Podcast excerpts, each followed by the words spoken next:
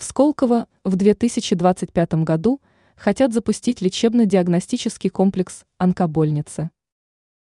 Столичные власти уделяют большое внимание созданию хороших условий для лечения граждан и работы врачей.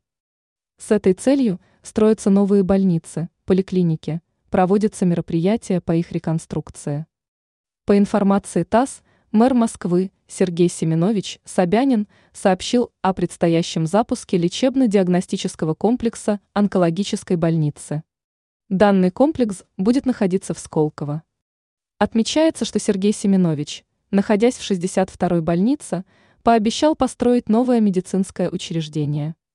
По словам мэра, текущая площадка здания была настолько устаревшей, что работы по восстановлению исключались. Сергей Семенович также отметил, что в настоящее время готовность основного корпуса составляет 60%. В данный момент специалисты выполняют строительные работы во вспомогательном корпусе.